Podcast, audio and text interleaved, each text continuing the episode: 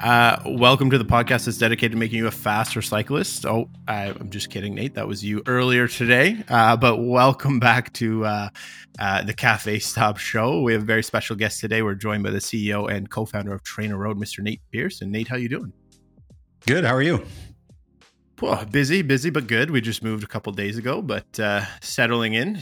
Um, yeah, yeah, everything's going well with you in your world. Yep. Yeah. Just uh, this is the busy time of year for us for uh, indoor training. So trying to get a lot of product yeah. out and you know get things to completion. Yeah, awesome. Yeah, we're on a similar mission with um, you know trying to line up our show with trainer season, so uh, people have something fun and entertaining to listen to while they're while they're riding, and hopefully using your platform as well. I hope so. Uh, and you can follow along with Nate. Uh, he's on Instagram uh, at tr.nate. Uh, and of course, Trainer Road is at Trainer Road on Instagram. Um, today, we want to give a special shout out to Coffee Bar in uh, Reno, Nevada. Uh, that's all one word Coffee Bar. Um, it, great, great coffee down there. More importantly, great people. You can find them at Coffee Bar on Instagram and coffeebar.com. Um, yeah, Nate, uh, that, that's one of your favorite local spots, I guess, eh? Yeah, and I know the owner, and he's actually a cyclist too. Uh, he has a yearly like um for uh 70 mile gravel ride that he puts on too. Uh, it's really cool. Oh wow. Yeah. Nice, nice. That's awesome. If you're around there, check it out or check it out online. That's awesome. Um, well, while we're out riding, if we're uh, hypothetically riding with you around the casinos in the Vegas Strip, um, Reno, not Vegas. well, once no, once we, get we, done we, with that, yeah, we head, head north yeah. to. Uh, I, am going to Vegas first. Yeah, uh, head north to, to Reno. Um, when you beat us to the cafe, what are we buying for you? You're going to buy for me a americano, just black. Yeah, Yep. Nice. Unless it's hot, snacks? then it's like um, cold brew, ice cold brew. I'll put ice cold brew in my bottle, and then for snacks at a cafe, ooh, if it's during a ride, anything like carb heavy. So something sweet that I normally wouldn't get with a lot of sugar. Um, probably nothing savory unless it's in the middle of a really long ride and I'm sick of the sweet stuff. Nice, nice. Sounds I'm like you got dialed. yeah, I've done it before. Yeah. Awesome. Um, well, no, uh, so I guess way back before TrainerRoad, I think you mentioned um, like you were into swimming and um, triathlon. Is that right? Yeah, I did. I swam in high school and I was very bad at it. And then I started, I was running, I was going to do a marathon and that was like a big goal in college. And then I was running some and I got uh, injured because you run a lot and you just eventually get injured. And I decided to switch to triathlon. And then I remember I went to, I was out at a bar and this bartender had, he was so slim and had such low body fat. And he's like, Yeah, I just, I'm doing an Ironman next week. And I was like, Whoa, that's insane. And I've never seen like a body like that before. And I was like, I could do an Ironman. I like looked it up. I'm like, sure, I just go slow. like, and that's, yeah. So I was a triathlete before uh, starting yeah. TrainerRoad. Oh, awesome. Yeah. Yeah. That's super cool. Um, and yeah, f- fair to say you've uh, transitioned maybe more into cycling over the last few years and uh, the, the past decade or so. For sure. I was doing, eh, so I did a bunch of triathlon. I, I kept doing it at the beginning of training TrainerRoad, but then triathlon takes so much time in order to like mm-hmm. juggle three sports. Um, and I didn't know a lot about nutrition back then too. And I wasn't eating properly and not enough carbs and probably not enough calories in general. Wasn't probably sleeping enough. I had undiagnosed sleep apnea and all those things together made it really hard to be consistent. So I, uh, right. you know, reduced my training volume and did cycling and, uh, or just, just on the bike. And it's always super I think I've been the best at cycling in terms like of, of, the three sports. Running maybe equal to that, but not very good at swimming. So yeah, mainly a cyclist, uh, and then trying to get into like mountain biking and gravel and stuff like that, but mostly road before that. Yeah, yeah, you you've definitely been doing a lot of that recently, which is super cool. Um, but you know, all in all, fair to say that uh, endurance sport and sport has been a large part of your life for for as long as you can remember. I, I would guess. Sort of. I joined the swim team because uh, I was in middle school and a girl I liked was signing up for it at like eighth grade, and I was like, "I'll do swim team." So I, uh, I and I couldn't swim down. Like the, I went in the pool was really hard, so I think I only did swim team freshman and halfway of sophomore year. And then I decided I did not like it, and then I was yeah. in marching band. So my okay. I was not like people always want me to play basketball because I'm tall, but I was so uncoordinated and skinny that I was horrible at it. And uh, so I did, it was, I was in marching band, orchestra, jazz band, concert band. And then I started off in college as a music education major. And then Wow. later on, I switched computer science, information systems, and then that's when I transitioned. Uh, and I also played in a rock band, and then I transitioned into sports. Then, so it is not a whole thing in my life at all. It was music's really been the thing, and then I, uh, yeah, I switched over Wow. M- music and video games. So that's I was not athletic as a kid. You're like a, a taller, skinnier, more successful version of me. With, with all the guitars behind me. Yeah, Mike I had played a bass. We brief- could start a band. yeah, yeah, I've got a bass awesome. there too. Just Oh, come cool. over. Yeah. Hey, I've got a Fender Jag in my basement. I can pull it out. We could turn this into a proper rock show. We can. We just need a drummer. um, but no, so uh, you know, of course, um, everybody out there is probably very familiar with a lot of the things you've been doing in terms of cycling and endurance sport, uh, and you talk about it a lot uh, on on the Trainer po- podcast, social media, and that sort of thing. Um, I was just curious, you know, um, you know, I you have a big background in music as well, but in terms of the cycling and, and sports side of things, like, um, where did the passion really kick off for you with that? And you know, maybe how has your uh, perspective on sport sort of evolved over the years now where you're at? Yeah. Yeah, I'd say it started in maybe late high school. So, like I said, I was very skinny, and I, I was like viciously made fun of in middle and high school. And I got to start lifting weights, uh, weight training, uh, to like kind of combat some of the the the teasing and stuff. And inside of that, I was very drawn to the science behind it, and I didn't want to. I wanted to use my time as effectively as possible. So back then, I would read everything I could um, about weight training, and there's so it's funny like how much has changed in the day. But back in that day, it was like the people giving advice were all on steroids and doing like one body part per day, like Tuesday's bicep day, and you're going to blast Yeah. those biceps. And it was like over six days. Um, so it, it's changed, but just reading the fundamentals of like nutrition and stuff like that, and those really haven't changed much. Um, they've been tweaked a little bit, but haven't changed much over that. And then the passion came when uh, I did my first triathlon, and it was horrible. It was a draft legal triathlon, and it was so so hard, and I thought I was going to die, and then I loved it. And then that experience of knowing that the work that you put in is the work that you get out is so Yeah. nice. And for me, doing sports in high school and middle school and trying to do things like basketball, where I could put all this effort in but not get any better. Like it hours and hours and hours, and I could still not like catch a pass.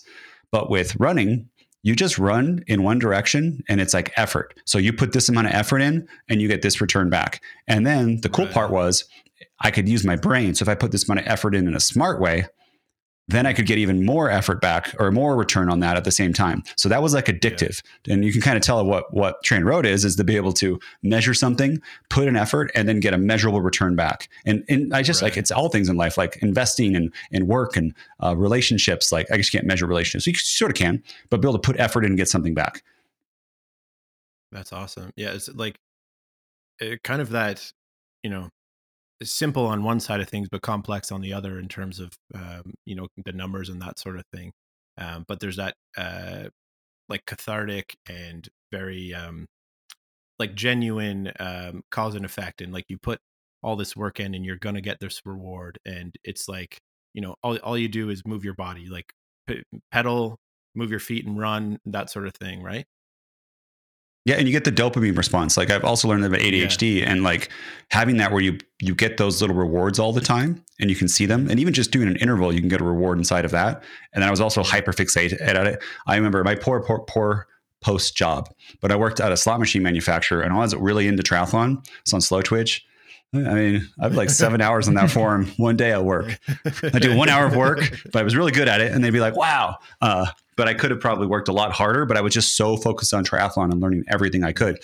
And triathlon's so much fun too, because you have, you have bike, run, swim, the equipment, then how those all interrelate with the nutrition. And it's just so like techie that I was really uh, drawn to that and the aerodynamics. And it was, it was very addicting to me. Yeah. Oh, that's super cool. Yeah, and like you, we've heard the stories, um, and for people out there who haven't, but it's like uh, you were essentially, you said, I think you said you were in college and taking those CompuTrainer classes, and it was like what, like twenty dollars a class. Um, Yeah. You know, and then you started working with Chad and making workouts and that sort of thing, and uh, you know, basically, I don't know if you've seen the Social Network, like the movie, but you're, you're basically like the Mark Zuckerberg of like cycling No. and triathlon. I saw that. I saw the social network movie and even like some Yeah. things that I did business wise. I was just copying from that movie, and I, I was just Yeah. out of college.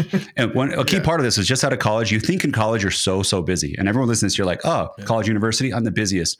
No, no, wait till your full time job. You're married with kids. Like you don't even know what busy is yet. And so at this time. I wasn't making much money. Maybe I was making forty-five thousand dollars a year or something, trying to do triathlon, which is very hard. And then Chad Yeah. was charging me twenty bucks a class, but he was doing those CompuTrain interval classes, which is basically Yeah. a version of Trainer Road, a dumbed down in a in a studio. And then I had to Yeah. drive there half an hour, sit up an hour, drive back half an hour. So it's two hours per class plus twenty bucks. Um, Yeah. And then I said I can just write a player myself to do this. And then I found out there's a thing called an ANT stick where I could plug it in and get uh, wireless uh, power data back. And I had to like, there's a special key you'd have to get from Garmin in order to do it. And I searched around the internet and someone like posted it illegally. And like I got that, but then I, I tested that, but then I contacted Garmin. I got the real license so I could actually release it. And um, and then I was like, oh, I need some training plans. And this guy Chad, uh, Coach Chad, he was so great at making workouts that were difficult. They were so hard during, but then afterwards you're like, whoa, I could do one more, and you could still get through them. And then that's what pushed me forward so far uh, uh, inside a triathlon, and um, it, it was a great combo. Those two things. Yeah. Yeah. No, I love that story. That's really cool. Um, you know, it seems like the perfect storm and combining all your passions and lined up perfectly with Chad. And obviously you guys have morphed into the success you are today. So yeah, it's just uh you guys do some some really great work and bring, you know, really tangible quality results to people who are, you know, the everyday rider. Um, who, you know, some people might not have enough money for a coach, but they're able to access your service. So uh yeah, it's just super, super awesome the work you do and brings more people into cycling. And, you know, we're always fans of that. So kudos to you guys for that. Thank you. Um, we've also like we've had the privilege of speaking to uh, like a handful of people that work at Trainer Road, like your staff, and even we had Ivy on the podcast way back in episode two, and um, you know, everyone we've talked to, like everybody seems to genuinely love working for Train Trainer Road, which is really cool. Um, you know, how how do you think you guys have managed to cultivate such an awesome culture there? Um, uh, you know, and how is it that everybody involved seems to be like a genuinely awesome person? That's really, really amazing. Yeah, a, few things. First, it's not all rainbows and butterflies. Like it's like a good relationship where you need conflict in order to grow. Yeah. And there's definitely sometimes conflict, and then we listen to each other, and hopefully, then we can evolve and get better and become a better company in that. Uh, I worked at that slot machine manufacturer, Fortune 500 company, and I I hated it. And there was so much like bureaucracy and just bad ways of of doing stuff that I read this book called Rework. Um, that was from the guys from 37 Signal. I think they're Basecamp now about, and I think it was called Remote and Rework about how a company could be. And I used those principles and kind of did the opposite that I saw in corporate life and tried to put it inside of Trainer Road. Then we have, you know, strong core values, and it's just like an iterative process over time of constant improvement of how we hire people for. We do a skills test, like a blind skills test, and then we just look for uh, core value alignment and then that works. And there's been times too where some people are in the wrong. They're like the right core values. They're a good person, but in the wrong seat. Then we move them to a different seat. Okay. Uh, Jonathan was like that before. Jonathan was like a PR guy, and uh, Oh. then we moved into the podcast. Right. So you can imagine, like, what if I would have gotten rid of Jonathan back then? What would Trainer Road be? Yeah. Uh, he's Yeah. coast of the podcast. So crazy, right? Um, yeah. and yeah, it's iterative and it's a lot of communication. And I think lately, actually, I have not done enough communication with the company where I need to go back and do more daily stuff. And um, I got divorced like about two years ago. And that's my, that's my got my eye off the prize a little bit and been a little been like, hey, leadership team, you're going to take over a little bit. But uh, what that does is it leads a there's certain things a CEO has to do of communicate things to the company, and uh, that is definitely something that I need to uh, improve on and do more of that. And it's really just a consistency over time is how you that's how you get there and get the trust from people. Mm-hmm. Mm-hmm. Kind of similar to training. It- It's exactly what it is, right? Like Uh, yeah. um, no, and like I just want to say as well. I mean, you like it seems very obvious to me that you guys strive for a very like inclusive and supportive environment, and I think you know that comes from a very genuine place. And um, even like you know when the focus kind of politically and socially was on the the Black Lives Matter movement, you were vocal about that um, and your support. Um, even like I, I think you guys had lost some subscribers or followers because of that. I Oh. total opposite for for me. I will, you know, that made me want to be like a lifetime subscriber because I thought that was so awesome. I think I Um, lost six hundred thousand dollars, like From Personally. just from that, from that post. Yep. really, Uh, yeah, but good. Like get them out, right? Like you don't. Yeah. You don't want those people. They can just not be faster. Uh, no, no, it was- it's I'd measurable, right? in a 'Cause- race. Yeah. right. Exactly. Yeah. Uh, so um, it's. I don't know. There's. uh, You got to be able to sleep with yourself, and there's just things that are right that are like bigger than you, and yeah, uh, we lost six hundred thousand dollars of revenue for the company, but like, I don't know, we we're all happy. Uh, it's we feel good about ourselves. You know, we think we're doing the right thing. Yeah. Uh, History, fifty years from now, I think we're going to be on the right side of history uh, yeah, for that to say that like black people's lives do matter. Like, yeah. it's not hard to say. No, It is hard for some people to say. Yeah, It's true. It's very hard for some Yeah. people to say. yeah, yeah. You know, it's yeah, it blows my mind how some people have difficulty with that, and that you know, I, I don't understand why it's a controversial statement that anybody's life matters. You know, like, um, but su- super awesome of of you guys to take a stance and make that post, even you know, losing that massive chunk of revenue, but doing the right thing. And I totally agree. Like, you're for sure going to be on the right side of history. So that's that's another It- thing. It's amazing. blows my mind that people were so angered by it that they would leave a training platform you should see. I in- in response to it. Yeah. if I post a picture of myself like on my Instagram, people leave. People unfollow me. Like I just want cycling, What? nothing else. Yeah, you should see. I lost like I posted a picture of me in like in a suit, and I think I lost I don't know like 800 people that day or something. Uh, What? yeah, it's this is how it is. Uh, oh man, the no bikes, no likes, eh? yeah, exactly. I got to be on. I should put a bike like Photoshop it in. yeah. I think I will do that. yeah, that's a great idea. Uh, that's definitely uh, sparked some inspiration for me. We'll see what we can do. Um, no, but you like you guys have always been very supportive of uh, people who are marginalized, and you know even to the point where you're looking at data, um, you know, and helping women with specific data to them, which is really cool. And you said that they're underrepresented in the research within sport, um, but it's great For to sure. see you guys have a platform that you can cater to to everyone and, and anyone um, and help any athlete get faster. So I know we did. really um, cool that you guys can tap into that. we added a uh, like a gender option and uh, other than man and woman and people got so upset they're like you want a man in the bathroom with your daughter and i was like dude it's a freaking drop down. Like Yeah. this like slippery slope thing of like like this is going to happen where uh one i don't know if there's any cases of that but uh, No. people can get so upset about um, things that don't hurt them at all and can help other people. And when you talk about the data too like um, understanding who's on testosterone and who's not and who's on estrogen can help with AI FTP for uh oh I'm sorry my phone's ringing um can help people help the AI figure out how people are going to respond differently to training. It might actually help Yeah. people. Uh but Yeah. I don't know that people could get really angry on things that are very benign. Uh Yeah. and it's just a nice thing for representation too. Like cycling we need more people, right? Like cycling isn't growing as fast. The more people we get in there, the more races, the more cool stuff we get, the more fun it is, the bigger the community is. And I don't, there, we shouldn't be excluding anybody. Um, I looked up women are like 14% of USA cycling uh, race holders. And Wow. uh, what if it was 50? That'd be Yeah. awesome, right? Yeah. Like, I think everyone Yeah. would like that. Yeah. Uh, Yeah. And even like you just said a few minutes ago too, like look at why you got into swimming, right? Like yeah. that's that's not that's not gonna bring That uh, Josh, don't go there. That's just eighth grade. I mean, you I mean? no, but no, but I just mean like anything and any everything that will bring more people. And I'm just saying that's not going to bring just women. That'll bring more men too. Like the more people that we can get on bikes or more um, representation that we get, the better, right? Well, not only that too, but it, I think it helps. So in the U.S., we have uh, not the best healthcare measurable, right? And we have Yeah. issues. A lot of heart or a lot of health problems happen from um, obesity and uh, uh, heart disease, cancer, stroke.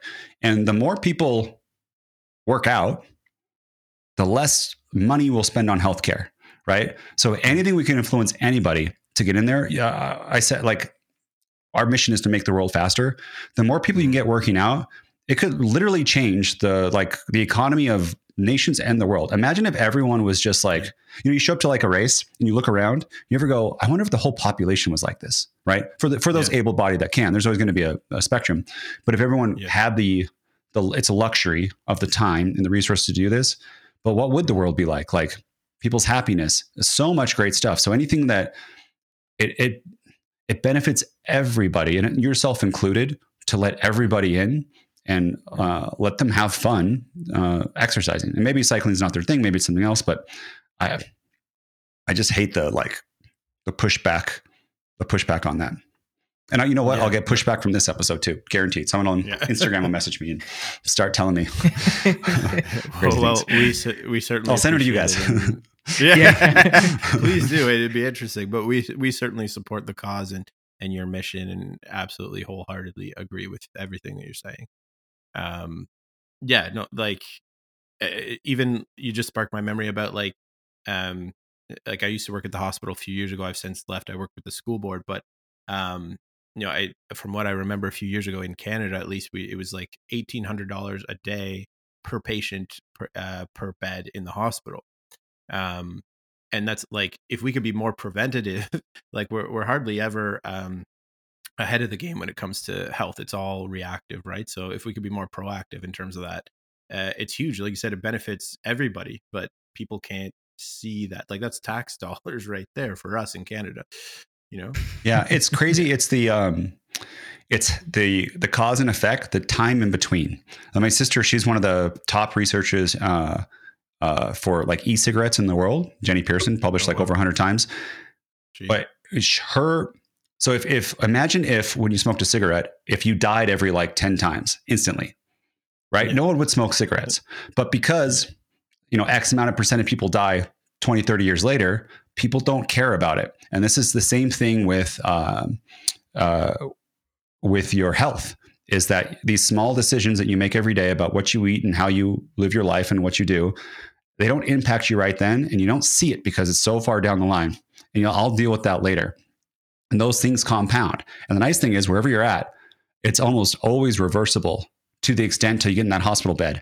And then still sometimes it's reversible, but it gets harder and harder the longer you wait. And if again, uh, public health, this is what my sister does is that is trying to get people to change at a mass level earlier on. And sometimes there's laws and stuff where you know we don't allow um, children to buy cigarettes, things like that, where we know they might become extra addicted at that age. But any incentives or uh, things that help people to do to get into this into sport and eat well is so much better. And a lot of stuff like private companies can do it, uh, right? Like making products that are addictive for fitness. Peloton's a great one, right? They they brought so many people into uh, more fitness during, especially during COVID, that probably weren't in it before. I remember everyone before who bought like, I don't know how old you guys are, but remember the days where there'd be like a treadmill and a stairmaster in someone's uh, bedroom, and there'd be like hang clothes on it, and that was it Yeah. because it just wasn't compelling. And then yeah. Peloton's pretty much the same equipment, but with a screen, and now it's super fun. and they've even I think evolved it into like that mirror, the interactive mirror with the workouts on it and stuff like that. Yep. Um, There's just more and more yeah. coming out, right? So the more things that they can, as- if there's a financial incentive, like the economy with capitalism in America will go towards that, and uh, Mhm. products will be built for those things if people can make money. Yeah. Wow, very interesting. Huh. Um, jumping back sort of to your personal journey in sport, um, and you know, it's super awesome for for you to be so candid about all of your uh, endeavors and your development and moving up the ranks in terms of cycling uh, over the past decade or so. Um, you know, you have tons of YouTube videos and the podcast. You you speak about lots of different stuff that everyone can learn from, which is awesome. Um, what are your thoughts kind of now as you look back on all that? And, Yeah, I- how far you've come. So the big bummer was I went to Cat five to Cat two in a year, and I was so ready to do a bunch of get to Cat one. That's what I really wanted to do, and I wanted to try placing in like a P one two sometime. Uh, but then COVID happened. I was so great, and then COVID happened, and I was like, okay, well, Cape Epic's coming up in two and a half years. That's how it got pushed out. Like I'll just train for that. So I trained like a Yeah. maniac for Cape Epic. But for those who don't know, so Cape Epic's an eight day mountain bike stage race in South Africa. Uh, my my technical skills are extremely bad, and um, I mean, not horrible, horrible, but relative to other people, bad. And then during that time in training, I got one really bad concussion where I got 26 stitches in my face. And then uh, yeah. during the race, I had a relatively small crash, but my head on day two whipped down really hard, and uh, oh, I got nauseous and like um, I got a concussion. And I remember I tried to go further, and Sofia Gomez uh, Villafañe was my partner, who's she's amazing. Um, yeah. And uh, she was like, "You, you do, you can do it." And then we go, we meet somebody on the trail, and she, uh, it was a uh, EMT. And I was like, I don't feel so good. Can you check me out? And she's like, You're fine, you're fine. And he does like the, you know, the thing in your eyes with the light. And like my eyes weren't reacting to the light. And he's like, Yeah, oh, you're, done. Like you shouldn't be racing anymore. and so for those who don't know, when you have a concussion, that second concussion while you're still concussed can be actually deadly. So you don't yeah you can get healed again and then concussed again. But that was a huge bummer because I spent so much time and money trying to train for that race, and I was the fittest I've ever been. Um, and it was a big bummer because on day two I couldn't make it. And since then, I actually have not biked for one year. Uh, it was I, I got depressed and it was bad. I'm on medication now, and I've just been focused in on, on weight training. And uh, weight training is so much less time, and uh, to do. I mean, I'm not really far into it like I wasn't cycling, and then just focus on building trainer road And I've done this actually two other times when both kids are being born, where I take a break, focus on something else to do, like build really big, and then I'll come back to cycling later when I'm. Um, I feel like I've kind of launched a few things on trainer road that I want to launch. Awesome. Well, I mean, definitely a lot of adversity there, but it seems like you've channeled things um, the right way, and we're glad that you're feeling uh, feeling better now. Um, I think you said, do you say the one concussion you broke your helmet? Um, no, I did my first concussion, I got, I broke my collarbone. I have nine screws in it, and oh, I hit my head too. And then my second concussion, I was at mountain bike skills clinic, and I fell and I hit a, um, my there was a jagged rock, so my head hit the ground, and my helmet didn't even touch anything. It was just rock to my face. And that's where I got the, I got cut open and it was in Moab and I got moved, uh, 23, 27, something like that stitches. And then Jeez. the third one in I think it was even on sand in Cape Epic. It wasn't that big, and that's why Sofia was like, I just slid out, but it was I don't know if you guys can. It was like the whipping motion where you fall and like yeah. your body's first, and then you whip down at the end. And that was the part where it rung my bell. And I, as soon as I hit, I was like, oh, this is a concussion. I know. Because once you have, you know, you, after two, you kind of know what the feeling is, and the lights yeah. go dark and it buzzes in your head. Um, yeah. It's it's not fun stuff. So no, probably no mountain biking for me anymore because I I'm not good at it. Yeah.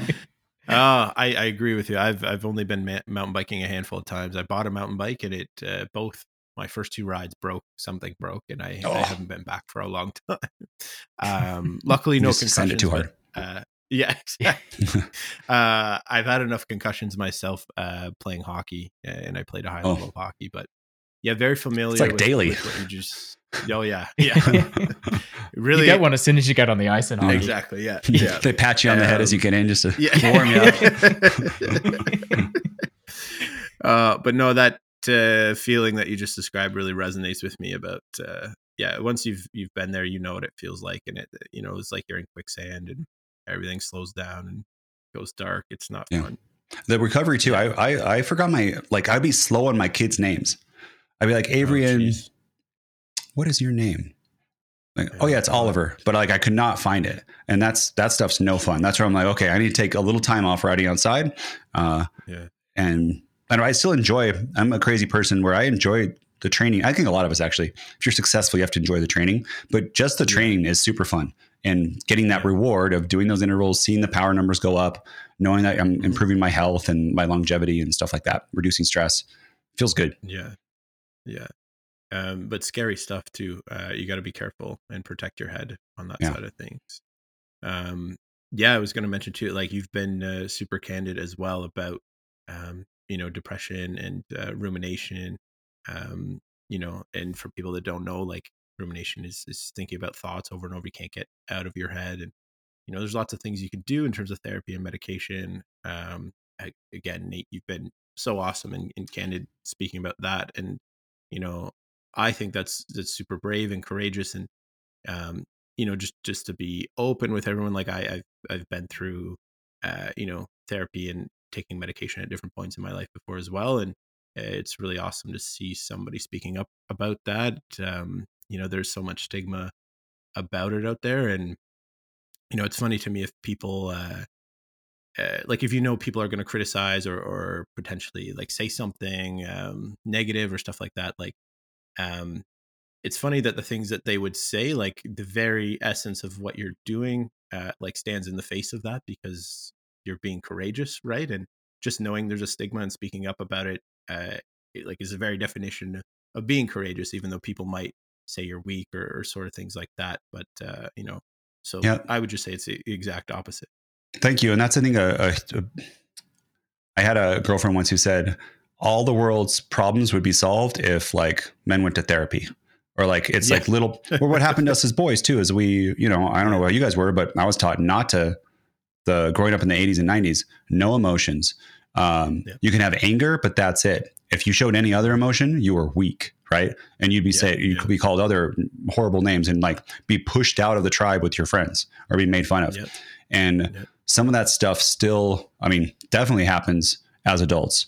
Or we think that we might not have a partner if we're not masculine enough. And you get that, that's where you get in the toxic masculinity, where it helps to have exactly. some some men show this that like, hey, you can have you do have emotions. Not you can, but you can show yeah. them and still survive, yeah. and you can actually flourish, and you can have better relationships, and you can feel better.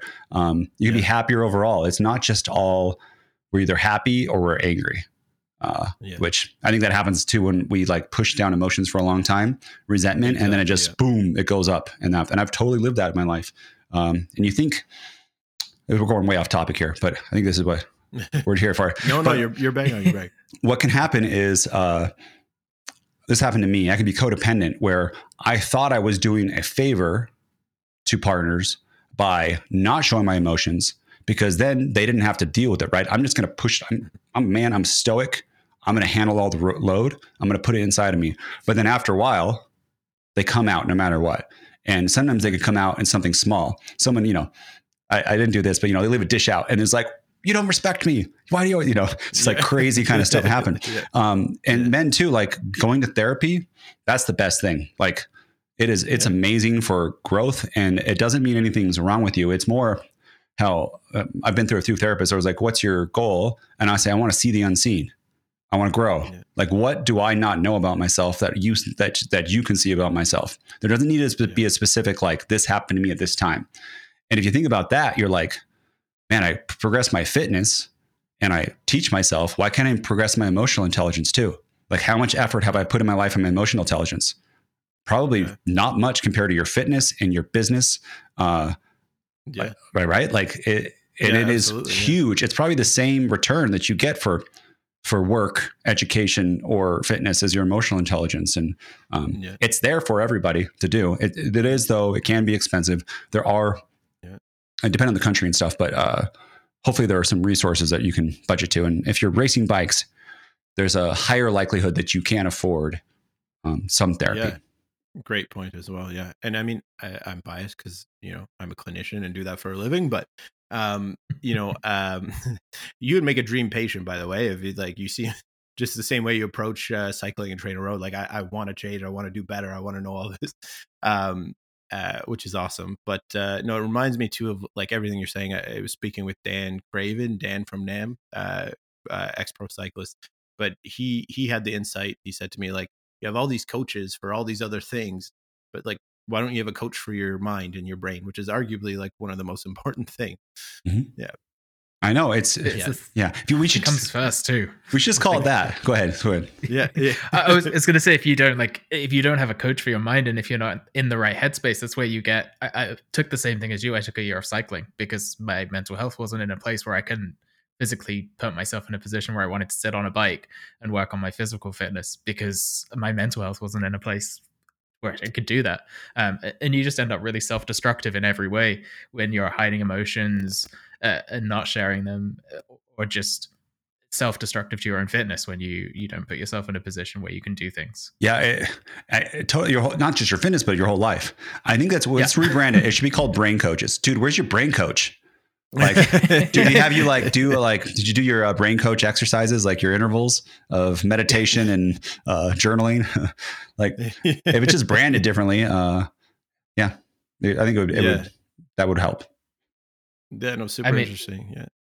I spent two hours on the bike today, and I don't think I've spent two hours thinking about my own mental health. So it's like it's just completely skewed, right? Yeah, exactly. Yeah. Right. You get 20, there's so much research showing like 20 minutes of meditation, or even I think it's that one 13 minutes of med- meditation drastically improves your, uh, your life and your mental health. Um, and there's so many other things you can do, but we don't have 13 or 20 minutes. And I didn't do it today, but you're right. Work out for two hours. Of course, have that time. Uh, TikTok Yeah, for exactly. an hour. Of course. Uh, yeah. I was just gonna say that, like scrolling Instagram, Facebook, like, of course Yeah. you have that time. and you literally have Which to is do nothing. detrimental to your mental Yeah, health. exactly. But you literally have to do nothing. Like, how lazy are we to do nothing? Yeah. Like, that's Yeah. that's all you have to do. Yeah. is not you have to not be entertained for a second, and that's as Yeah, yeah. hard as you have to go. When we go so Yeah. hard in a VO2 max interval, and there's so much pain. We're like, well, what if we did nothing? It's I don't know. true. That sounds so scary. I have to be with my own thoughts. Oh God. Yeah. No worries on going full gas and almost puking, but doing Yeah, that- nothing is yeah, it's a challenge. I did a, a um, I was in a pre-race meeting for an Ironman, and the guy was like, "There's no headphones out there. If you can't be with yourself for 15 hours, like you're in trouble, because that's that is what you have to do. Is just a lot of people can't work out without um, distraction and being with yourself for that long, especially when you're in a painful state. You get the negative self-talk, and uh, things can go crazy inside your brain. And again, having a brain coach would help you with all those things. My, my headphones have died on a ride, and it was probably one of the hardest rides I've ever been on, just because I was stuck there. I was like, this goddamn fucking hill just showed up out of Yeah. nowhere. This this guy's not a good riding partner. Like Yeah. if you had a partner who said those things to you while you're riding, no, you can't make Yeah. it. Yeah. Maybe we should just give Yeah, up. yeah. You'd be like, you're Yeah. fucking never gonna ride with me again. You're like, I'm just Maybe gonna you should walk blast the a, next hill. blast a speaker so I can't hear you. oh God, yeah. Uh, there's definitely been some very tricky places that I think I've been in mentally, not just without music, but, but having something going on and some stimulation really helps with that. And I think it would take us, uh, it would it would do good if we all just took a minute to to think about our own mental health, especially the men, because. I mean, I'm sure there are women out there, but it, it does seem like there's a lot of men struggling um, in a space where women tend to talk to each other. Yeah, it's the uh, the men are less likely to ask for help, I think, and Mhm. that there, if we more of us did, we could probably help the world a lot more. Um, if we would just be okay with asking help. But again, how many did you guys? Did you ever grow up being like asking for help is not air quotes masculine? Like Mhm. you're not a man if you need help. Like you can't do it yourself. Yeah. Yeah. You should be the provider. I you should be the one. Yeah. even down to the basic thing of someone asking how your day's going and and i think as a kid i was just like oh it's going great Mhm. like i, I would never talk about anything yeah yeah, Yeah, it was good don't Yeah. want to talk about it Exactly. Exactly. because we you know as our kids you could be either ignored and ostracized like go to your room or you would say you don't really hurt like stop being a baby that's not bad like oh really Yeah. And- or have you so you know what i grew up with and like kind of minimizing those things and for the, Yeah. those who have kids there's so much research now and and understanding that you can hope, hopefully prevent this cycle where when your kids say their feelings you listen to them and you you mirror back their feelings Yeah. and you talk about it and ask them what it feels like where does it feel in their body these feelings um, instead of just the did you guys ever get sent to your room for a feeling as a kid for having a feeling Um, my dad made me sit on the stairs. Yeah, but I mean, until I it went away lucky. josh right didn't have it he didn't have his own room he just had the stairs we But were Josh, poor. it- It's okay. it was probably you know once you can control yourself you can come back right meaning- yeah, yeah, let's let's teach these men how to push their feelings down which as we know this builds resentment over time and then it comes out and uh, Yeah. that's not the best way to do it No, not at all. I mean, I was very lucky. Like my mom is also a social worker and a clinician. Mm. Um, um, so yeah, needless to say, her and my dad didn't see eye to eye on things. Uh, probably why they're divorced as well. Um, uh, contrary to what Mike said, I did have a room, uh, but she went to school to be a social worker when uh, I, I was about four. So uh, we didn't have much money, but no, exactly what you're saying. It's like you could rejoin once you, uh, you know, had like manned up for lack of a better term, right? Like, Mhm. um, you know, we're yeah, you're taught not to show those emotions, and if you do, like, you're taught that it's not right to have them, right? I saw this great TikTok where it was like, um, if we treated adults like we treated kids, and it, this woman going, Yeah, "Oh my god, have you seen this one?" She goes, "Oh my god, I can't Yeah. believe it. After ten years, he cheated on me. My life is over. Like the kids are gonna. I'm so sad." And then it shows this parent at the door going, "You can come out when you're done crying," and like closes the door. Like we would never do that to an adult, but somehow with kids, No. um, we do it because we think their problems aren't as big as our problems. yeah, But to them, they're just as big. They're just as big.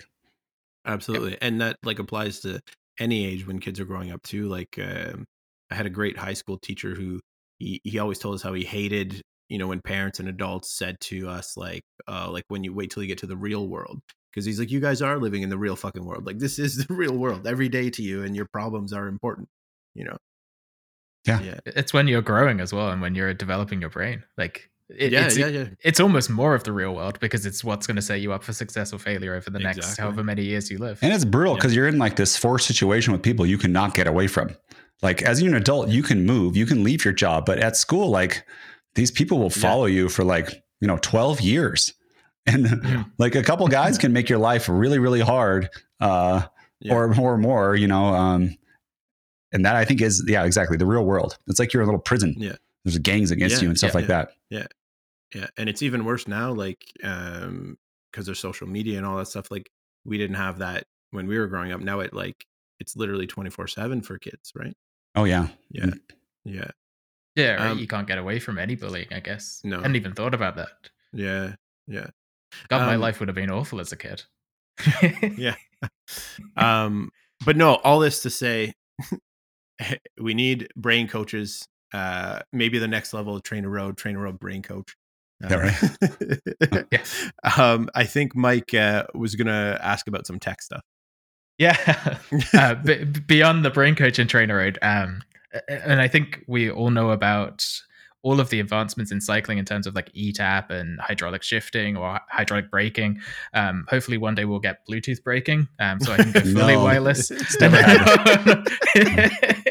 Um, but but I was interested to know more about the the back end side of things, and I I have noticed Trainer Road developing over the years in terms of what it can do for me. But but what is there to come, uh, and what kind of developments have happened in the back end? I, I guess from the ant stick that you plugged into your computer and, and kind of pirated to to what we have today, where I have like a, a five thousand dollar training bike in the other room.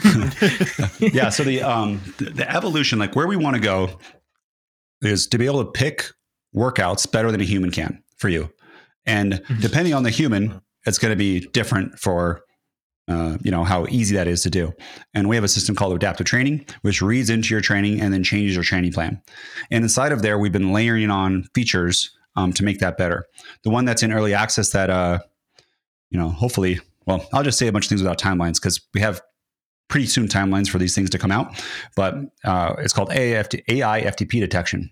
So we have, I think, 145 million uh, rides in our system. We have a bunch of ramp tests in our system too of people uh, doing a fitness test and then getting the result. And what we did is we ran ML over that to predict what somebody, if they did this kind of training, what would their FTP be? And that allows us to um, let somebody know when their their fitness has changed um, without having to actually test for it, which is really really cool.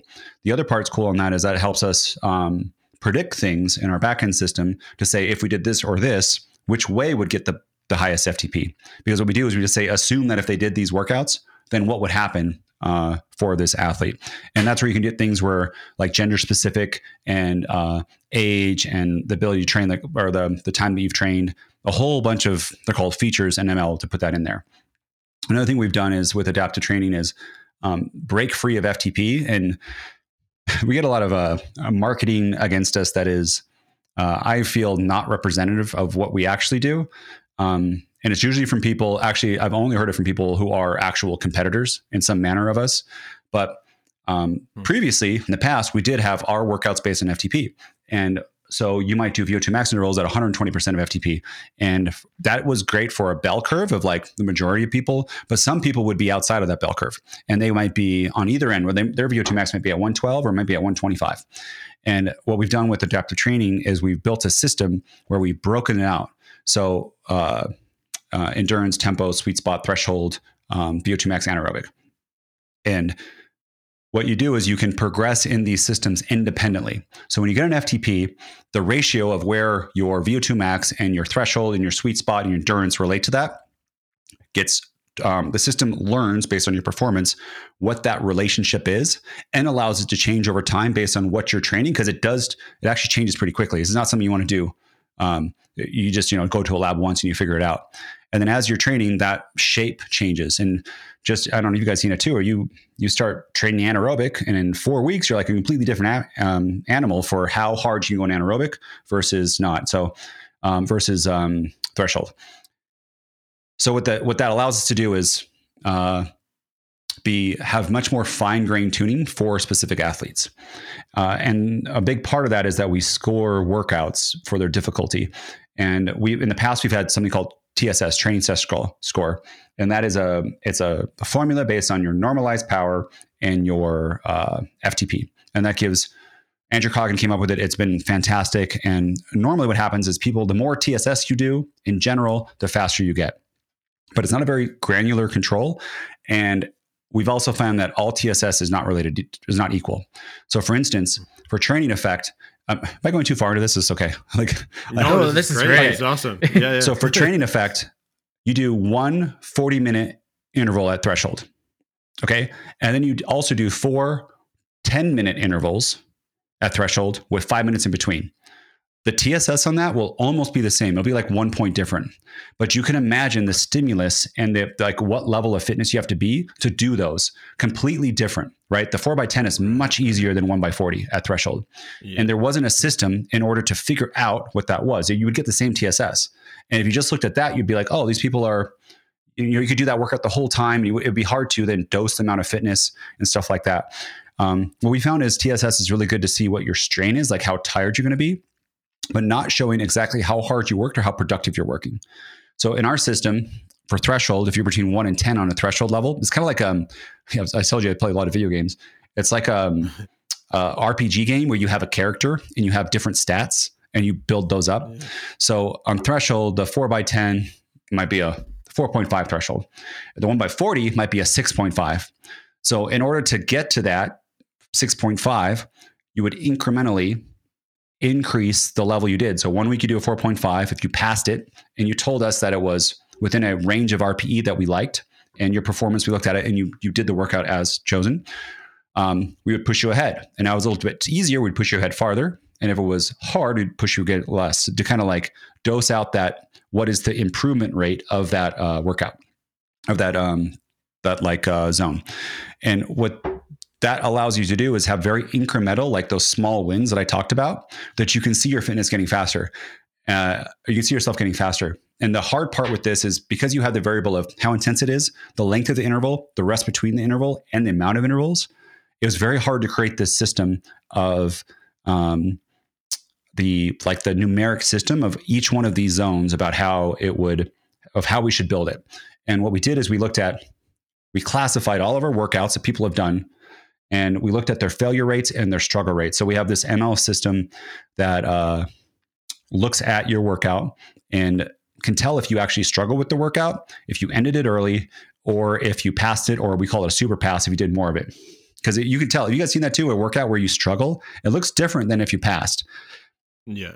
So then what we can do then is we can plot that against uh, all of those those outcomes and you get to see like this curve of what or this line of like these workouts people generally fail more and these other workouts people generally fail less and that allows us to create that like do an algorithm and then kind of matches that shape and then as more data came in and we see these steps we made it even better so that the steps are more linear across um, I don't know if that's making sense. Basically, we use data to mm-hmm. build this system um, outside of it rather than, you know, you might use a, I guess it is kind of a study, but you might use a study where you take, you know, 10 cyclists, you have them train for six weeks and see if they can get through this progression. Well, we've, you know, we went through millions and millions and millions of rides, went back in the past and saw how they performed to pull out this um, algorithm. So we have that for indoor workouts. The hard part was to do it for outdoor workouts too. There's other variables inside of that. We have that system done. It's internal. We hope to be a private beta next week, but that allows us to do is for your outside rides too, they will influence what we call your progression levels, and then your whole training plan will change each time. Uh, and they already, the outside workouts already affect your FTP, um, AFTP detection. Um, so that's coming out. Hopefully, private beta means we invite like a few people. And then if they like it, we go to early access and get a lot of people on it. The other cool thing that we're doing is called red light, green light, which is a, um, it's like a uh, recovery management so that it can be more variable of when we should tell you to skip a workout. Because right now, what our system does is it's good at progressing you through, but um, there's a bit of like, um, like you're driving the car and you have to hit the brakes sometimes. Like we're, we don't brake for you. So if you if you have three workouts per week and Tuesday's a VO2 max workout, but on Monday you do a four hour group ride that's hard, we don't change the plan at the moment. And that's where we have to put it in. We we tell people through education and stuff like, hey, maybe you should not do that workout. And we have features to allow you to switch that workout to a recovery ride very easily and stuff like that. And there are some little things inside of TrainerRoad that suggest it, but not to the level that we want to, where um, again, like a coach would say, hey, Josh, like you you blasted yesterday, you should not work out today. Yeah. And then change take, the rest of your plan. Yeah, to take advantage of that. Yeah. What we do is if you do like if you're on if you're sick or you go on vacation, we do adjust the plan to take that into account. Um, but that if you overtrain outside of our plan, you bring other stuff in, that's where we don't do it. And that's the other part that's um that we're working on right now. Okay. Wow. I was going to say that removing ramp tests might be my favorite part, but I, I really like that uh, because there have been instances, uh, and I, have gone through multiple different like um, smartwatches and things that have kind of calculated fitness, and I'm one of those people who it's like if you if it tells me I have to do ten thousand steps, I'm going out for a walk and I'm going to stay out there until I'm done. Right. And if TrainerRoad tells me that I have to do like 20 intervals today, even though I just like screwed myself up the day before, I'm going to go and do it. Yeah. yeah. This is something that this, this is my fault. The beginning we tra- uh, did, I did all the code at the beginning of Trainer Road that we did not have a specific recovery like assignment. We have blank mm-hmm. days, but it does not say rest. And what happens then, if it doesn't say rest, I thought that was implied that it was a rest, but it was not implied. People go, oh, this is an open day. This is a free day. We do whatever you want. And then uh, tell you later that TrainerRoad overtrains me after I, you know, did my hard group ride and then failed the next day because that is really hard to do. Uh, but yeah, like that, uh, you're exactly right. So if we give people the permission to rest, and we all know we should rest sometime, but if you're specifically told to rest by an authority or someone that you trust, man, it's so much easier to relax, right? Like it's just mm-hmm. like, yeah, I'm supposed to like put my feet up and watch House of Dragons today, so I will do that. Uh, yeah, yeah, yeah. No, it's so true. Like, um, it just takes that like the onus off of you. Um, if you can believe in that system and you're told the rest, and you, you feel more validated in doing that. Yeah, because it's so easy to doubt yourself, right? Because you you look at it and you're like, you haven't been your brain coach recently, and you're like, could I do more? Like, yeah. like, yeah. like, is this the right thing to do? Well, yeah. I, I, feel kind of bad sitting here, but I always feel productive. Yeah. I get dopamine when I when I do something, so maybe I should go do something. Yeah. Yeah. Yeah. No, it's it's cool that you guys are delving into that. That's awesome. Um, and to that system, then and, what we have, it has some inputs. And the cool part is we have so many people with structured training plans with like targets versus actuals that over time we need to bring in more and more data to see if that signal. So what happens with ML is you can you can say, okay, I'm going to put this new feature, this new data input to it. Does this make the ML model more accurate? Is it make it more likely to like it's pretty much we're predicting if you're going to have problems that day. So if we add in, for example, steps, and we say, okay, if we bring in someone steps, it's more likely that we can predict if they're going to have a hard day the next day. For instance, if you always do a thousand steps, one day you did twenty thousand steps, is does that make the next day less? I, I believe sleep will be one too, but sleep might be mm-hmm. adjusted by an extra day, right? Where maybe that one day you can do it, but then the next day, you know, you don't have it.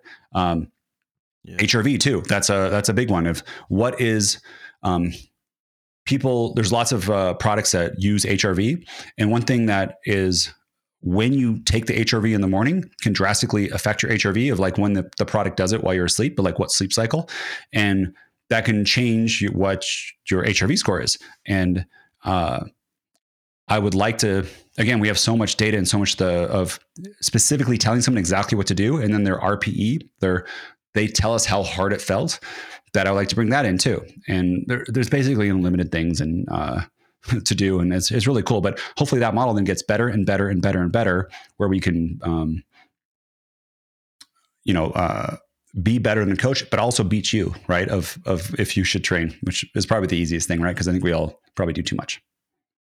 Yeah. yeah, yeah, that's fair too. Yeah. Um, There's, yeah, no, there's and- and- definitely more times than not that I've trained when I shouldn't have done than taken a rest day when I Yeah. shouldn't have been taking a rest day. Yeah, right. same. Will always skew Yeah. towards riding. yeah, well, because you get that reward from it, feels good, feels productive, just like you're saying, Nate. Yeah. Um, Yeah. But super exciting to hear you talk about like all of these things and factoring them all in together. And you know, we know there's there's so many like different uh like tech out there, so many different platforms and that kind of thing. Obviously, Trainer Road included. Um, but is there any room for like uh, any integration or Mhm. any crossover, that kind of thing? And Yeah, are you guys expanding that way? Yeah. um, One more thing on the AIFTP detection. The cool part is, I don't think I've even talked about this yet. So maybe you guys can say it on your stuff too. But we're building it. The, there's the, what we have today, what we're working on right now is that it runs after every single workout. So you never even have to touch a button. We will just tell you when it's time that you have a new FTP. And I think that's also going to relieve a lot of stress. And I think the first question then will be like, how close am I to a new FTP? Which we might Yeah. do a follow on thing on that because you want to see progress. But looking at your progression levels is really the, the great way to, show that. So integrations, yes. And what we've been building, so we have a workout player. A lot of people like it because it's simple and it's simple on purpose, but some people like other stuff, and some people like writing on site. And uh, what we what we're building in our strategy is to be able to integrate with anyone. So if you want to do your rides on Zwift and it comes in, and then you it changes your progression levels and it changes your training plan. You do the training, you do that workout on Zwift. You could do it outside. Uh, you could do it on Trainer Road, and uh, it's not. Um, we're kind of platform agnostic at the time. Of course, like actual technical integration is things that two companies have to work together in. But the ability for as soon as we get the outside workout levels in, that we be kind of again, it's like a if we're your coach, we're picking workouts for you, you can do it anywhere. It doesn't matter. You don't say, "Hey, this is my indoor coach," and then I had an outdoor coach over here.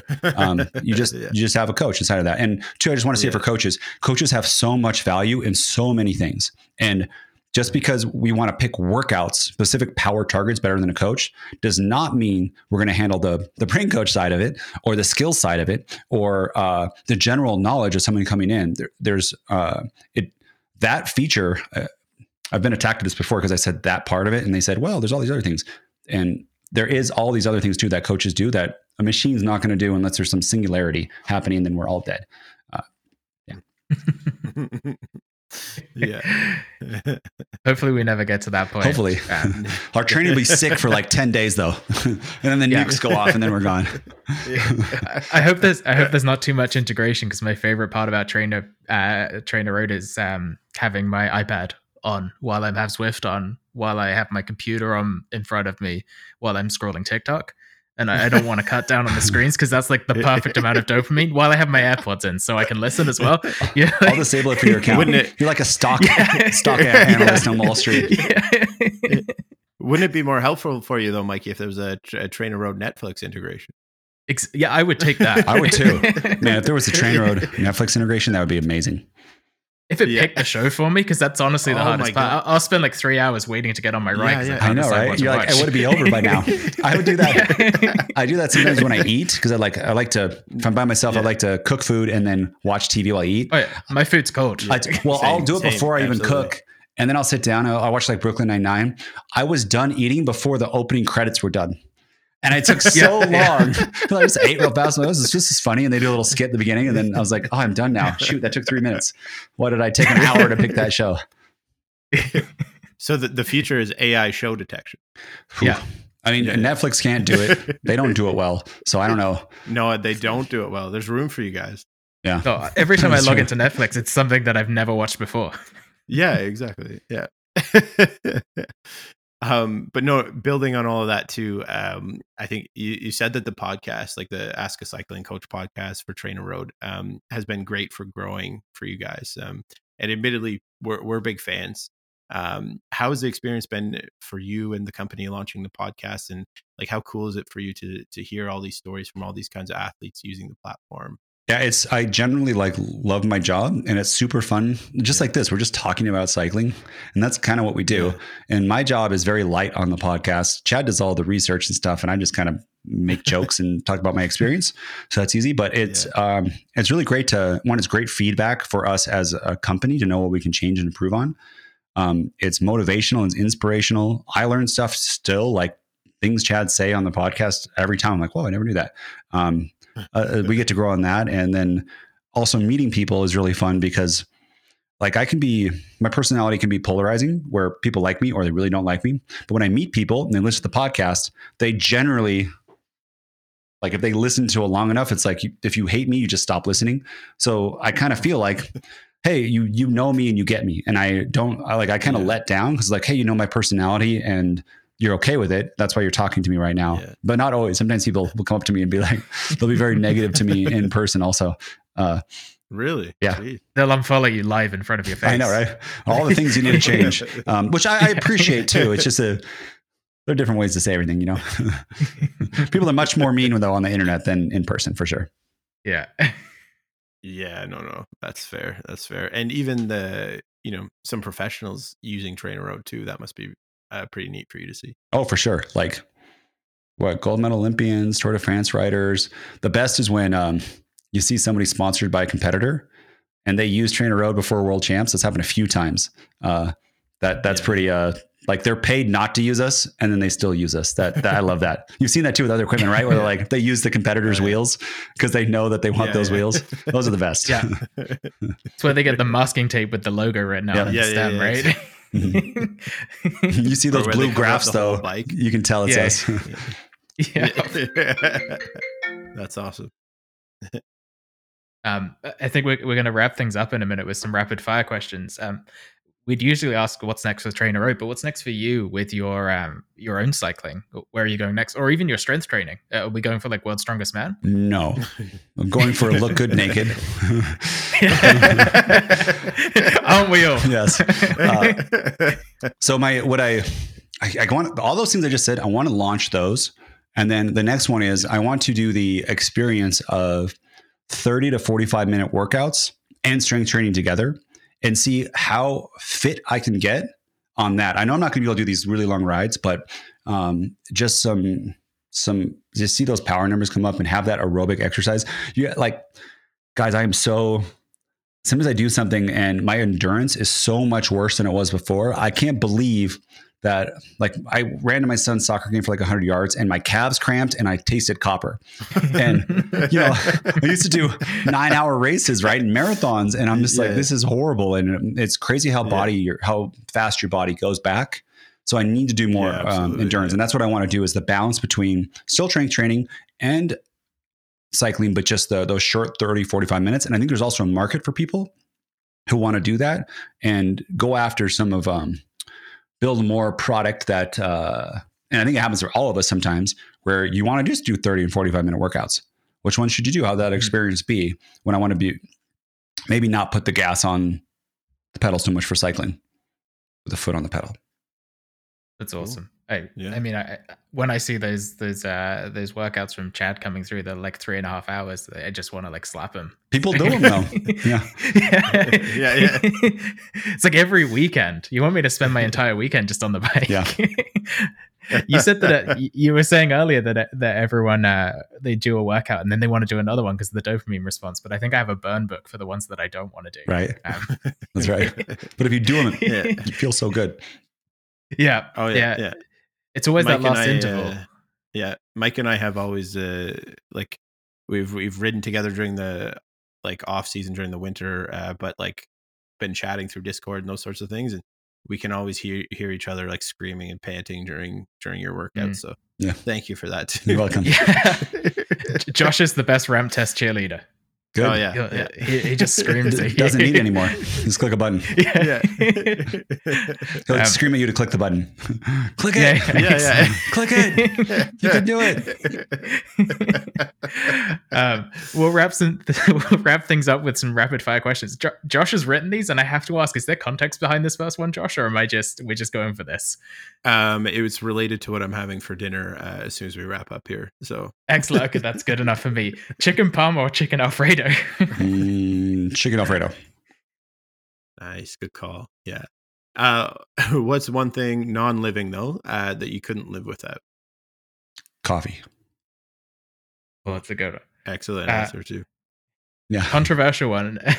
Socks over or under leg warmers? Uh, under. Yes. Under. They're socks. They're not pants. Yeah. I, I mean, I'm in agreement, Yeah. but we've had the other answers, so I- I've kept quiet. They're literally socks. It's like, okay, Uh, next underwear. Over underpants. under pants. exactly. Well, unless you're a superhero, under for sure. Yes. yeah. Yeah. um, dark socks or light socks? Oh, it depends on the uh, on the shoe color and the um, Yeah. discipline. So mountain biking, dark shoes, black socks. Road, white shoes, Okay. white socks. Ooh, I like it. You They get call that dirty. the white Ferrari back in Ottawa. Yeah. no, no white shock, no white shoes, black socks. God, that's hard to say. Um, It can look cool though. I think what Sagan's done that before. Uh, yeah. I did it on the trainer the other day, and it felt dirty. Yeah, it, did it it? felt wrong. yeah. um, back to the dopamine hits. Favorite thing, uh, favorite thing to listen to during a workout. I have this like uh, this playlist that I made of like songs that I loved in high school, and then some other like newer pop ones. And I listened to that thing every single time I had a hard workout. Uh, and I just I That's don't know. that's my workout playlist. It's just called like throwback, and it's like all of the like pop punk, Yeah. like anything from back in like 2010s, 20, Yeah. 2000s. when it was super emotional. yeah. Can you give the us Black some Parade comes on, one? and I'm screaming. What are some some of the bangers from that one? Uh, I was into Smashing Pumpkins, uh, Nine Inch Nails, Deftones, Nice. uh, Nice. that's uh, Tool, um, that sort of thing. Oh wow. Playlist integration into Trainer Road. You know, not we- Netflix. We actually have like uh, we have a someone did it on a creative day, but we have a like Spotify control, so you can control your Spotify player. So you still have to have Spotify; it doesn't play through it, but just like you could control it. And I don't know why we never released that, but it were just some buttons to play Wow. next, see your song, you know, uh, pause Mhm. it. Man, that's super cool. Yeah. That's sweet. We'll keep an eye out for that maybe. Um best uh best video game in your opinion. Oh, Counter Strike. I used to play like nuts, but I used to go to competitions and I would drive competitions for Counter Strike. I, pl- I played in Premier League way back in the day. Uh, back Wow. when there was StarCraft at the very beginning, I was ranked number two on BattleNet for like three hours. Um, way back, long, that's a long that's a claim to fame right there. it was it, it was like boom right right gone afterwards but that was the beginning before like korea got into it really or south korea got into a lot but it was Yeah. I played a lot of video games, but Counter Strike was my big one um, that I played a lot. That, that's one hell of a game for the dopamine hit because that's either like a you're either like massive dopamine or just the worst game of your life right there. exactly. we used to do LAN parties where we like take our computers to somebody's house, um, Yeah. so we get a better Yeah. ping, and we'd all play together, Yeah. and whoever had the fastest internet, then we'd play in Premier League, and uh, there's like Invitation was the highest, and Premier was one down. That's awesome. Yeah. Yeah, Um, that's sweet. y- your favorite in-ride snack? Um, like just one I like to eat, or the one that's best for me, like I would eat. Mm, If you you have like. to say one that you're paid to say, then Um, I like the like gas station the the crumb donuts. I love those. Like crumb donuts and a Coke. Nice. Hmm. diet or regular Coke. Regular Coke, yeah, for sure. If I'm riding, and then if I'm not, I only do uh, like sodas if I'm on vacation, and I'll do a Coke Zero. Uh favorite race to do if you have one. Uh, crits, flat four corner crit. That is my favorite thing to do, uh, for sure. nice big square. Yeah, exactly. Or you know, as long as there's not a huge donut at Land Park, I always did well there, and that was fun. That was slightly technical, but uh, yeah, crits for sure. Much easier to strategize uh, with only four corners, right? Mhm. Especially if they're all the same. Yeah.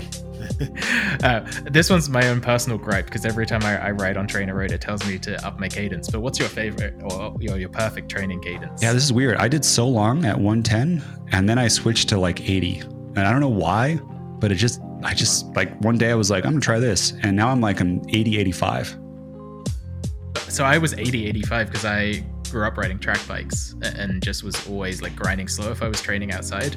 Um, and then got on trainer road, and now I can't ride my track bike because it tells me that I have to ride at like 95 to 100 all the time. Yeah. yeah, I'm in the exact same boat. Uh, TrainerRoad definitely upped my cadence a ton, but I used to be 80, 85. Yeah. Yeah. so, so what you're saying is we should go back down. no, it's you know what it is is the set show self-selected. Anywhere in that range, like 80 to to 110, is good. It's just whatever feels best for you. Mm. Yeah.